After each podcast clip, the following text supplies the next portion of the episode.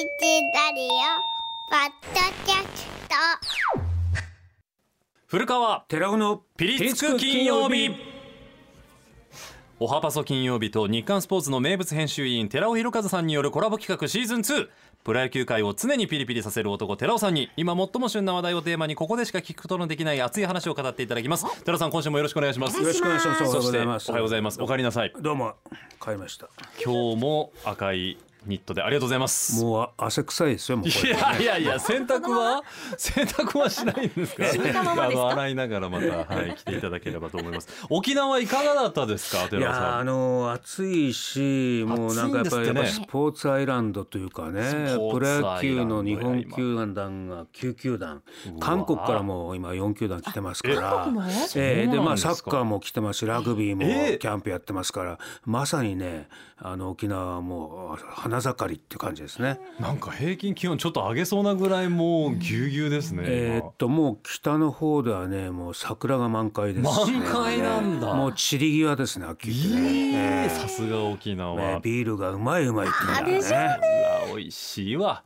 何食べました？まあ石垣牛の焼肉から入っていいな。アグー豚沖縄そば、えー、焼き鳥沖縄の魚の独特なこうお寿司おっていうね司。あのちょっとねあのちょちょっとこう臭臭みがあるあったりもなんかして。貝とかですね、はあ。えー、ちょっとこ内地ではやっぱ食べられないものでも1.5キロぐらいだいたい太りましたから、えー、だいたいこれ、えー私もシーズンを乗り切れるんじゃないかなという確かに肌ツヤがいいですもんね。えーいやいやそれはあの UV カットを持って行ってからですね。あ UV これね。あ肌ケアもちゃんと。えー日焼けけ日焼け止めクリームは必ずこれ必需品ですから皆さん。明日から行ってくるんですけど、私じゃあ日焼け止めはやっぱバッチリ。もちろん UV カットのですね強いやつを持ってった方がこれちょっとかなり気温差を感じますよこれ。危険です結構はあっきり言って。そうですえか、熱中症に気をつけなきゃいけないみたいなそうレベルかもしれですね。もうません水を飲んでですね。ははあ、ありがとうございます。服装としては半袖でいも大半丈夫でか？袖ですすね半袖も脱ぎたいぐらいな脱ぎたいぐらい。えー気持ちとしてはですねどうなっちゃうんですか？えーヌードになりたいぐらい寺さんが朝今日は朝からもう暴走しております、はい。お元気です。お元気です。寺さんあのどうでしょう？その気温とともに阪神タイガース球団全体の熱量っていうのも上がってるようにお見受けしますか？まあそうですね。あの非常にこういい仕上がりというかね、えー順調に来てるんじゃないですかね。なんか落ち着いたキャンプって感じがしますよね。あやっぱその優勝したチームのキャンプっていうのはそういう余裕を感じたりするんですか、まあ余裕というよりもなんかこうやるべきことがそれぞれ分かってるっていうはあ。かそういうイメージのキャンプだったと思いますね。ね。まだねワンクあツークール終わっただばっかりですからね、でもね、うんうん。うんあの臨時コーチに鳥谷選手赤星選手が入って、まあ言ったら虎のレジェンドですけれども。まあ、あの実はですねあの阪神だけじゃなくて今年のプロ野球キャンプというのは臨時コーチが非常にこう目立つというか臨時コーチだらけなんですよね。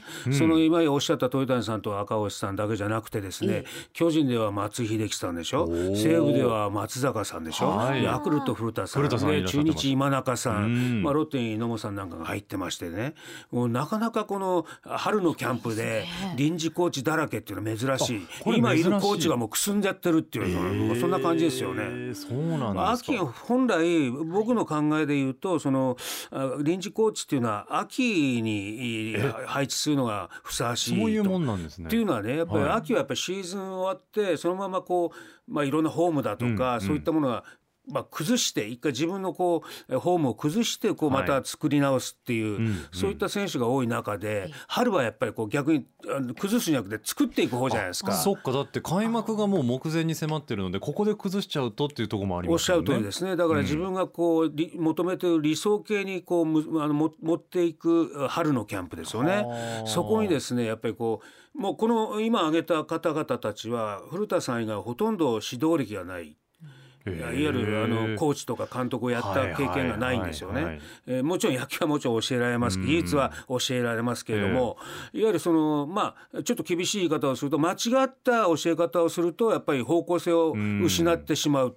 だからそのこれはやっぱり成功する失敗するこう諸刃の剣みたいなところがあって、えーだからその臨時コーチの僕は非常に難しいと思うんですね。オリックスなんかはですねこうええ東証高校できたのは284勝投げた山田久志さんが毎年言ってたんですよ。はい山田久志さんの場合はもちろん選手にも教えるんだけどコーチのコーチをする。なるほどな。あのコーチに選手への指導法だとか起用法だとか、ん。えー例えばあ具体的に言うと山下俊平とはお前らリリーフだ使うなよと、ん。先発で育てろよとかね。はあそういうことも助言されるんですか、そうです。そういっただから投手王国になったのと山田イズムがあの注入されたのと無縁ではないと僕は思ってるんですけれども。で臨時コーチっていうのも人って非常にこれ僕は責任感がある。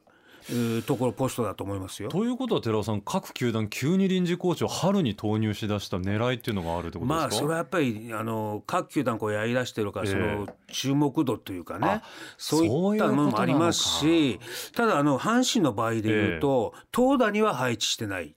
えーいわゆる鳥谷さんは守備を教えてましたね。佐藤輝だとかね、えー小野寺君だとか。えー赤星さんはやっぱ走走塁で塁術走塁術を教えられてだって。ここの辺は投打と違って基本がやっぱりきっちりしてるんであまりこうえまあ影響はないというかその悪影響はないのかなというふうに思いますよね。特に鳥谷さんなんかまあ昨日までやってましたけれどもやっぱり6年連続リーグ最多失策なんですねチームは。85でね。あらそうか。だけどその中で一方で。5人もゴールデングラブ賞が選ばれてるんだけれども、そうですよね。だけどそのやっぱり減らすに越したことはないのうでん。その辺はこう鳥谷さんがこうしゃかりきになって教えてたっていうような感じはしますよね。だ。から寺尾さんが先週おっしゃってた守備に力を入れてるキャンプに見えるっていうのはそういうところにも現れて。そうですね、ん。まあ、かつてはやっぱり中村監督時代はん。吉田義雄さんを呼んだ、えー日本一教室みたいなのが臨時コーチに例えば、えー新庄さんがシええョートに行った時とかね、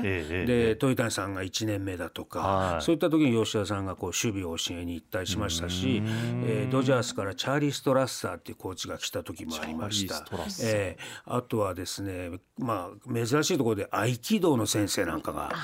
えええー心身統一合気道っていうんですけれども、あのいわゆるへその下にこう力を入れるって丹田ってとこですね。そう成果の一点に心を沈めて統一するっていうですね、僕21年に僕ここ入門したことがあるんですけど、ええ。ーここねあの、まあ、王さんも行ってるし工藤公康さんも行ってるし実は今月末も僕入門しに行くんですけれども、え広岡さんなんかも行ってるし、まあ、あのそこの合気道をねこう習うんですよ。それは取材ですか？それか個人的な興味なんですか？自分磨きと言います自分磨きだったわ。ね、まだ磨きますかあそういやまあですかそうそうそうそれみんなに言われるんですよ。リサちゃんうまいわ今の。ぐさっときましたけどリサちゃんうまだ自分が見つからないんですよ。寺尾さんが目に見えてヨレヨレってなりましたね今。だからあの変わったところではねそういう合あ気道をそうですか、ええでも取り入れて、ええ野球以外の。そうです、そういう先生が来たりはしましたよね。そんな中今回はそのいわゆる OB で臨時コーチそのままっていうのはちょっと珍しい。珍しいですねやっぱりね。なるほど、ええ。どうですか？ただ他球団のキャンプも寺尾さんこう何球団か行きましたね。なんか気になったりとかああこれちょっと今年のトレンドかなみたいなものってあったんですか？まあトレンドというか、まあ、これから行くんですけどもまあオリックスなんかは非常にこう,、こう話題というかねやっぱりねあの織姫なんかが。あそうか、えー女性ファンが。集まってるし、うん。あの非常に盛り上がってるっていうのは聞いてますしね。あー。まあね月末に行くと思うんですけども、うんうんうん。それとやっぱりちょっとこう阪神で気になるところは異変というかですね。異変。異変が起きてるって。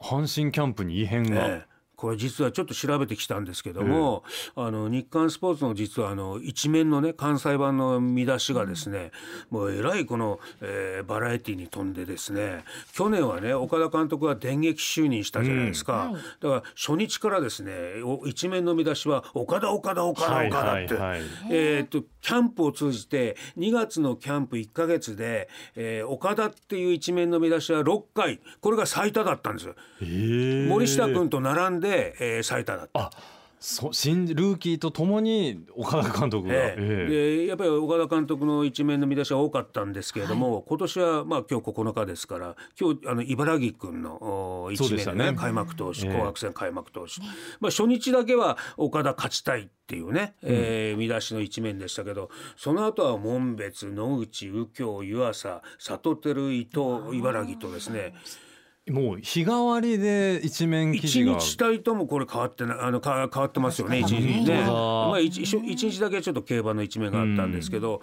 ほとんどこの岡田監督の名前がない。だからはあ主役がですねキャンプの主役が監督から選手に変わった。で去年ね僕この時期に監督に聞いたのはこのチームはまだ未成熟だから俺が引っ張らなくちゃいけないって。その意味でずっと岡田岡田岡田って一面が続いてたんですよ。なるほど。それがですね今年はやっぱりそれぞれ監監督から選手が主役になってるっていう,、俺は何もしないよって言ったかと思うんですけれども、キャンプでね、えーキャンプはやっぱりコーチ選手が主役という通りですね。それぞれやっぱり選手がこう、まあ、えー。スター性というか輝いてるっていうか目立つようになったって。これはいい傾向なんだと思うんですよキャンプの。なるほど。これは去年と違うところですよねこれ。逆に言うと岡田さんの目論見通りでもあるっていう。そういうことです。えーある意味岡田イズムというかですね、はい。えーチームとしていい方向に行ってるんじゃないかなというふうには思いますよねだからね。これだけいろんな人が指名を賑わすということはそれだけいろんな注目選手があったり、ね。活躍の目があるっていう、まあ戦力になるかどうか知りませんよ。おお寺尾さんのこの ピリッと。したところがたまにスパイスで効きますねこのコーナーは本当に。であの寺尾さんそれで言いますと僕明日から沖縄入りしまして梅野選手に今年もお話を伺えることになったのであそうですか。ええ。去年に続いてっていうことなんですけどまあやっぱりうん。どうなんですか、梅野選手は去年ね、はい。ご存知の通り怪我で出れなかったんで。えただねあの去年は開幕マスクはかぶってますから、うん。7年連続で開幕マスクをかぶってるんですね。はあ。梅野はね。今。年担当した8年目。そうです、ええ。ただやっぱり去年の場合はやっぱり怪我をしましてやっぱり第二の星というか、うん。その坂本君にこう取って取られたというかねえー星のポジションをね、その辺の心の火だっていうのもありますし、聞きたいところですし、まあ、逆にやっぱり今あのい言いました門別投手とか茨城、はいはい。でまた、えー岡留っていう選手もいいですよ岡ねその辺をこう受けたりしてるんでしょう、その辺のこう評価っていうのも聞きたいところだし最もやっぱり気にしになるのはやっぱり監督が梅野をどう使うかっていうところだと思うんですよね。はあ。去年はやっぱり梅野さんにインタビューした梅野君だけにインタビューしただろうけどどういうふうに起用されるかっていうところを監督とかコーチに聞いてきてほしいなわかりました。ちょっと待ってくださいよ。監督監督とどういう話をしたかですよね。ええわ、かりました監督とコーチからどう言われてるかっていうかね、うんうんうんええそれを聞いてみたいなっていう気はするんじゃないですかねこれあのリスナーもそうだと思いますね。他にあります？他にですね、はいあとは全部こう聞こうとしてるな、ええあの日焼け止めクリームを忘れない日焼け止めクリームを忘れない。そう日焼け止め。遠足の持ち物チェックみたいになってきてますけど沖縄そばは食べる沖縄そばを食べる。優しい先生やな。これは書かなくても大丈夫ええそうですありがとうございます。あのき個人的な興味で聞いてもいいですか？いあのインタビューいつでもそうなんですけどで梅野さんに限らずなんですけどやっぱ一言目何から始めるか結構僕はいつも迷うんですよ。ななどんな話題から、あない？なんかねちゃんも。気の利いたなんかねちょっと入りがスムーズにいくとうまくいきますよね。かといってさ、ええ。なんかあからさまに柔らかくしようとしている話し出しも嫌じゃない？そうそういうのも透けて見えるのも嫌だし、はい、程よいやつを。例えば寺尾さんはどういうふうにインタビュー始めるんですかいつも。まああのそれはあの、ん。選手とかあの取材対象者によってよる。変えますよねやっぱりね。それははね、ええ。例えばまあ、ええ。まあ選手によってですよ、うんえ彼女に電話してんのとかね。それで始めるんですか？そういうところとか。あーでもちょっとほぐれますよね緊張してやっぱりねはい取材記者としてはマジな話で言うと、うん。はいはい。やっぱりこう見てあげることですよね。とにかく。ええ。うんあのあの例えば昨日外野をね、はい。えー10往復あのダッシュをしてたと、ん。数えてあげるんですよ。うわそれですごい。今日は、えー、12本だったと。12本12往復したと、はあ。昨日10往復しかしなかった。今日12往復したんだけどどういう意味なんですかあこれはってでそういう意味とかそういうことか。昨日やっぱりあのレフトの方に引っ張ってばっかりいましたけど、ん。こ今日は全部右方向からこう入ってるんですけどそれはどういう意味なんですか？ってそういう観察してあげるっていうかこのそうするとやっぱこの記者はよく見てくれてるんだなって。そうですね。誠実さも感じでます。あの素人の記者ペンペン草生えてるような記者はあの、調子どうですか？とかね。調子どうですか？よくアナウンサーでもあるじゃないですかね、えー仕上がりどうですか？って、ね、あすいません。ええよくほら選やめとこう。手がねあのうんほらバカの一つ声みたいな最高ですなんて言うじゃないですか。あのお立ち台で。どうしたんですか？あれと一緒ですよアナウンサーめちゃめちゃピリついてるじゃないですか今日。調子どうですかなんてもう当たり前のことじゃないですか絶対言わんとこ調子どうですか。もうこれからのインタビューで。変な下手な下手な記者だと今何本ホームラン打ってんですかってバカかお前みたいなそれを確かにね それを聞くのは今打率なんぼですかってバカじゃないかお前って。本当にね最近の近頃の人はね 勉強不足だから。ピリピリしてる怒ってますよ記者の皆さんこれ以上喋るとね寺尾さんが。ヒートアップ数がやめてください。やめときますか。わかりました。そういうあのきっちりまず試合練習をそうです見ね守ってそこで気づい見て見てあげたこをることとその気づいたことを伝える伝っていうえる感じですね。そのままストレートに素直に伝えること。それがいいですよやっぱり。練習を見てまあ別にその取材術じゃないですけれどもちゃんと見てあげてることですよね。はいで自分が感じたことをそのままぶつけるぶつけるって、はいでもしなければ彼女とどうですか、そうそうです。今日何食べますか？あブーですか？豚にしますか？肉にしますか？石垣石垣牛ですか？とかね。そうさせていただきます。ありがとうございます。ありがとう。ございましたた。ありがとうございました。